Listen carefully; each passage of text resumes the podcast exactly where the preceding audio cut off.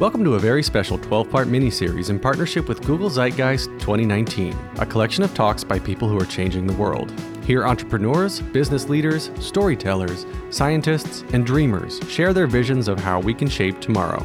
This episode is with neuroscientist and sleep diplomat Matthew Walker on how your brain, heart, immune system, and genetics can be negatively affected by even an hour less of sleep each night, and how to sleep better for a longer, healthier life. Dr. Matthew Walker is a former professor of psychiatry at Harvard Medical School and currently is professor of neuroscience and psychology at UC Berkeley. He is also the director of the Center for Human Sleep Science at UC Berkeley. In his best selling book, Why We Sleep, he argues that we are in the midst of a public health crisis caused by a global sleep loss epidemic. Why We Sleep explains how we can harness sleep to improve everything from learning, mood, energy levels, preventing disease, slow the effects of aging, and much more. Dr. Walker is also a sleep scientist for Google. It's a delight to be speaking with you, and I would like to start with testicles. Men who sleep five hours a night have significantly smaller testicles than those who sleep seven hours or more. In addition, men who routinely sleep just four to five hours a night will have a level of testosterone which is that of someone 10 years their senior. So, a lack of sleep will age a man by a decade in terms of that critical aspect of wellness and virility.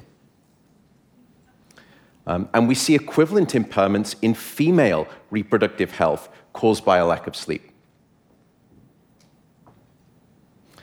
This is the best news that I have for you today. From this point forward, it may only get worse. Not only will I tell you about the wonderfully good things that happen when you get sleep, but the alarmingly bad things that happen when you don't get enough. Um, both for the brain and the body, let me start with the brain and the functions of learning and memory. Because what we've discovered over the past 10 or so years is that you need sleep after learning to essentially hit the save button on those new memories so that you don't forget. So sleep will actually future proof that information in your brain. But recently we discovered that you also need sleep before learning. And now to actually prepare your brain, um, almost like a dry sponge, ready to initially soak up new information. And without sleep, the memory circuits within your brain essentially become waterlogged, as it were, and you can't absorb new memories. So let me show you the data. Here in this study, we decided to test the hypothesis that pulling the all-nighter was a good idea.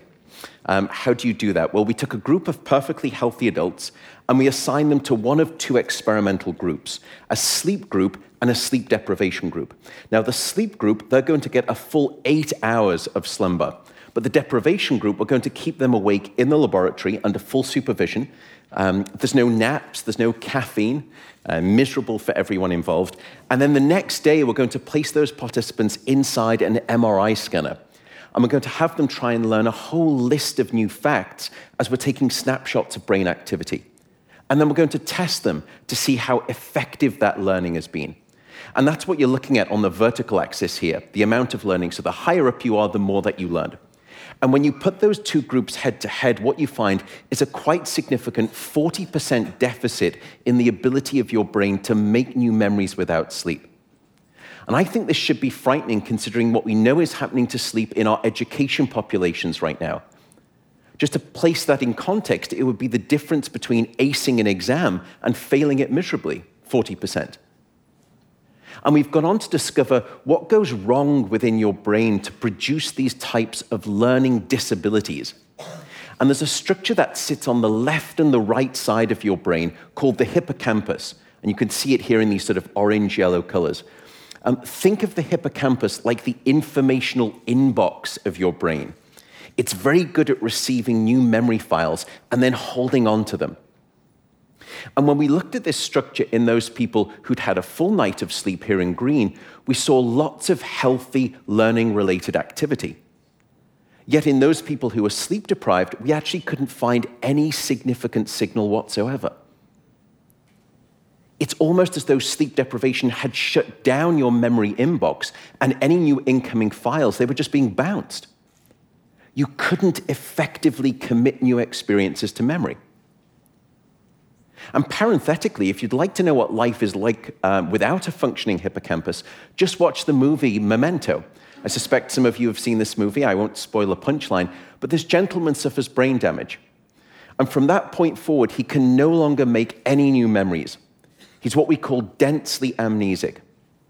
The part of his brain that was damaged was the hippocampus, and it is the very same structure that sleep deprivation will attack and block your brain's capacity for new learning. So that's the bad that can happen if I take sleep away from you. But let me just come back to that control group for a second, here in green. Remember those folks that got a full eight hours of uh, slumber? Well, we can ask a very different question. What is it about the physiological quality of your sleep when you do get it that restores and enhances your learning and memory ability each and every day?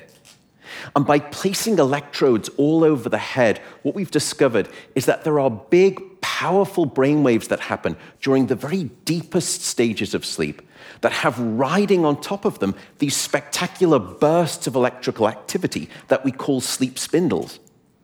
And it's the combined quality of these deep sleep brainwaves that acts like a file transfer mechanism at night shifting memories from a short term vulnerable reservoir to a more permanent long term storage site within your brain, and therefore protecting them and making them safe. And it's important that we understand what it is during sleep that actually transacts these memory benefits. Because there are real medical and societal implications. And let me just tell you about one area that we're moving this work out into, which is the context of aging and dementia. Because, of course, it's no secret that as we start to get older, our learning and memory abilities begin to fade and decline. But what we've also known for some time is that a physiological signature of aging is that your sleep gets worse. And not just any type of sleep, especially that deep quality of sleep that I was just discussing. And only last year we finally published evidence that these two things, they're not simply co occurring, they are significantly interrelated. And it suggests that the disruption of deep sleep is an underappreciated factor that is contributing to cognitive decline or memory decline in aging, and most recently, we've discovered in Alzheimer's disease as well. Now, I know this is remarkably depressing news. Um, it's in the mail, it's coming at you, but there is a possible silver lining here. Unlike many of the other factors that we know are associated with aging and dementia, um, for example, changes in the physical structure of your brain, or even changes in the blood flow dynamics of the brain, those are fiendishly difficult to treat. But that sleep is a missing piece in the explanatory puzzle of aging and Alzheimer's is exciting because we may be able to do something about it. And one way that we are approaching this at my sleep center um, is not by using sleeping pills, by the way. Unfortunately, they are blunt instruments that do not produce naturalistic sleep, and they have been associated with a significantly higher risk of death as well as cancer. And I'm happy to speak about that later. Instead, we're actually developing a technology based on this. It's called direct current brain stimulation. Uh, you apply pads to the head and you insert a small amount of voltage into the brain so small you typically don't feel it, but it has a measurable impact.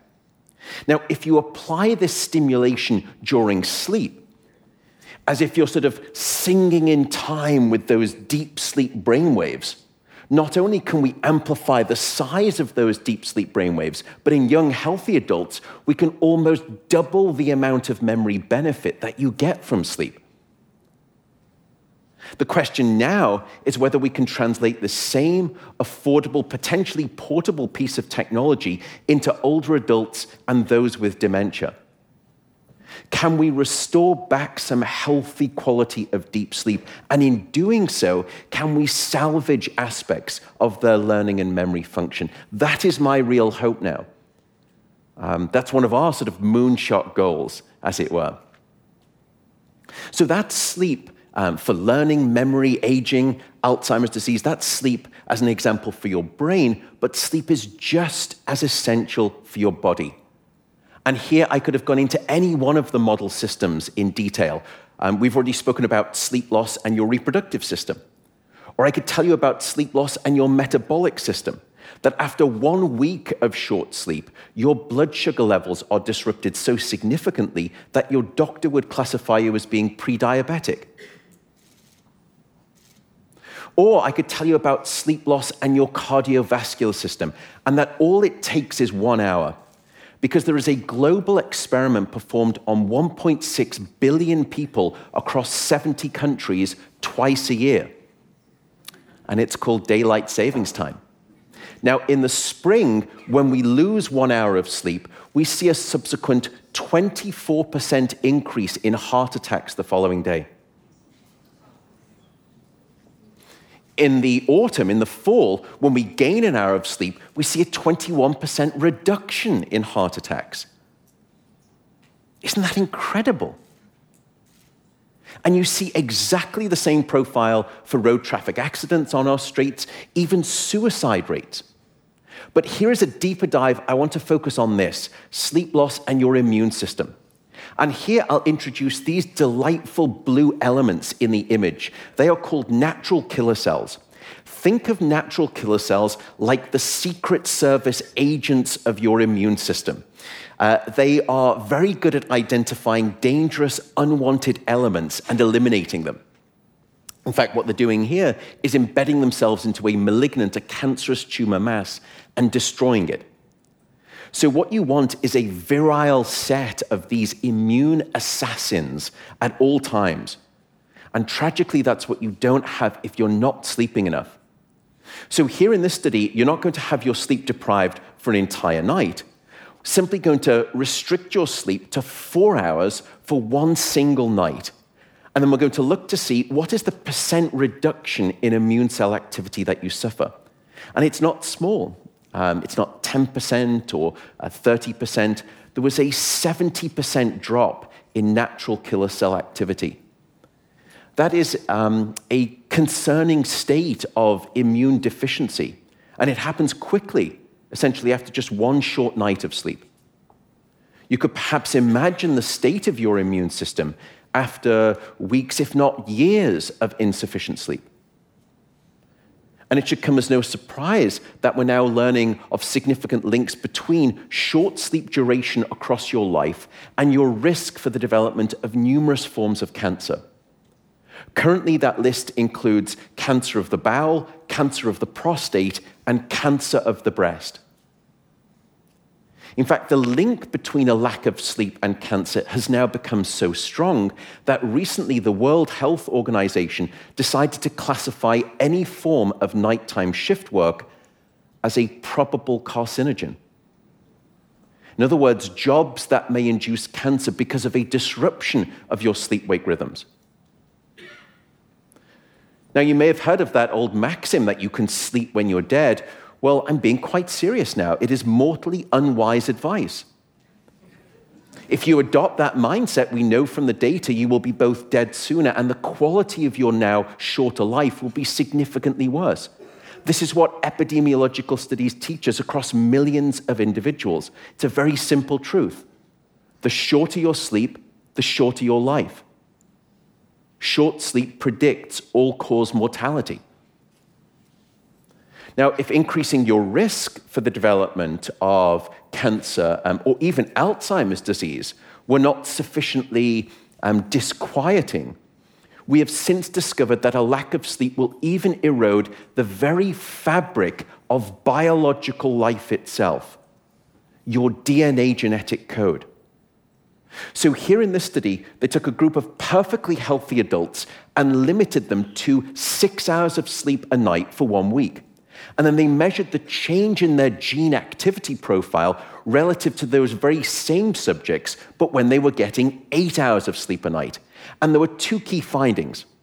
First, a sizable and significant 711 genes were distorted in their activity, caused by a lack of sleep.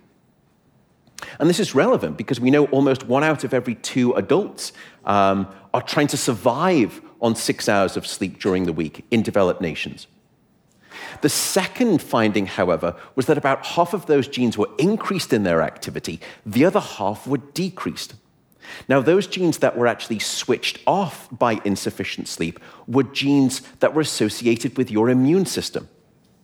So, once again, you could see that immune deficiency here.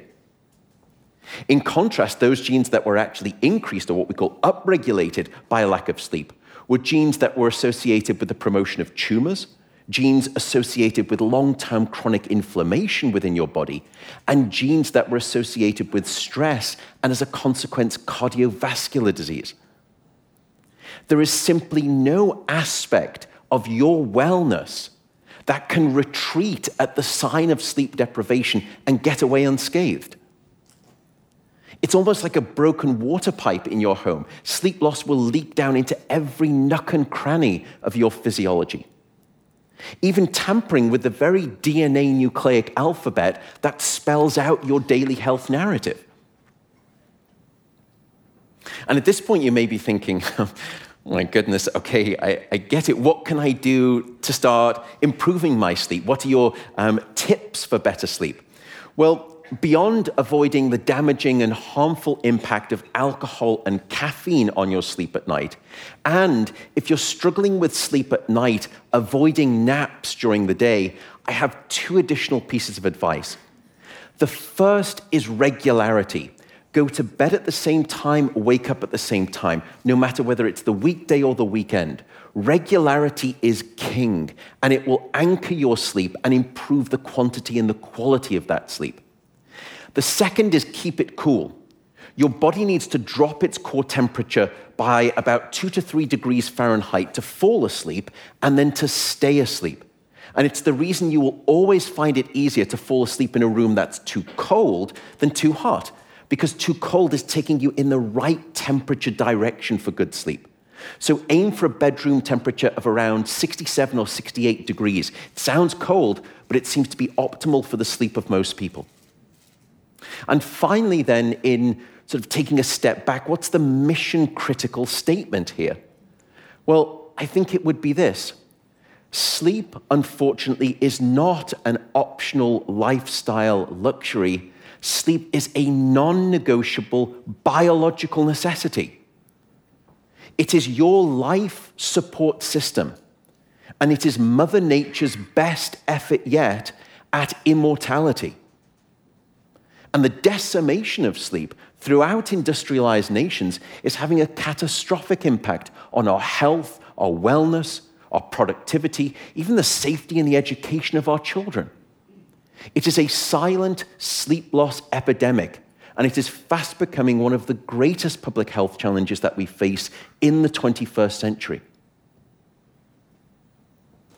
I believe it is now time for us to reclaim our right to a full night of sleep. And without embarrassment or that unfortunate stigma of laziness. And in doing so, we can be reunited with the most powerful elixir of life the Swiss Army knife of health, as it were. And with that um, soapbox rant over, um, I will simply say good night, good luck, and above all, I do hope you sleep well. Thank you very much. Thank you. I think we do we have time for questions or no questions? Yeah. Um, I'm I'm happy to maybe take two very quick questions. I think um, I will take them back to back, and then I will answer them uh, in rapid fire if anyone has them. If not, uh, everyone is good. Yes. Can you get too much sleep? Uh, great question. Can you get too much sleep? There is uh, in the literature something called hypersomnia. Uh, we typically see it in depression. But if you actually look at that literature, it seems to be people are simply reporting being in bed longer, not necessarily sleeping longer. But let's play with that idea for a second. Could there be a thing such as too much sleep? I actually think yes, which sounds strange coming from someone like me. But make no mistake, that's no different than the other three critical ingredients of life food, water, and oxygen. Can you overeat or undereat? Yes, you can. Can you overhydrate? It happened in the 1990s with the ecstasy craze. People were going out dancing all night. The government said you need to drink water. They drank too much. They had high blood pressure and they had stroke and cardiovascular events. Um, can you have too much oxygen? It's called hyperoxemia. It can be toxic to brain cells. So, can you have too much sleep? Well, we've not found such a thing yet, but I suspect it follows exactly that same type of U shaped function. Are most people in danger of getting too much sleep? Au contraire. All right, I will leave it at that. Thank you very much indeed. Uh, oh. I have a question. Yes. Um, I have a, a, PSA, but I have a question first. Do some people need fundamentally more sleep or less sleep than others? I mean, is it true that we all need the identical amount of sleep? I don't know that I've ever slept for eight hours consecutively. Yeah. okay, so firstly, we will chat later in that regard. Secondly, um, there, there is a range. It seems to be about seven and a half to nine and a half hours of sleep is optimal for, the, for sort of human beings. Um, once you get below seven hours of sleep, we can measure objective impairments. In other words, the number of people who can survive on seven hours of sleep or less without showing any impairment, rounded to a whole number and expressed as a percent of the population, is zero. Um, so Duly noted. But there definitely, but there definitely is a range. It's like calories. You know, could I recommend for the average human male adult, it's going to be 2,000 calories. But based on your unique physiology, what you've been doing that day, it can increase or decrease. But certainly less than seven hours of sleep, that's where we see biological effects. Okay, I'll, I'll, I'll sign up for repairs. Thanks for listening to this mini series in partnership with Google Zeitgeist 2019. To find out more information about Google Zeitgeist, including speakers appearing in previous years, please remember to visit youtube.com slash Google Zeitgeist. That's Google, Z-E-I-T-G-E-I-S-T.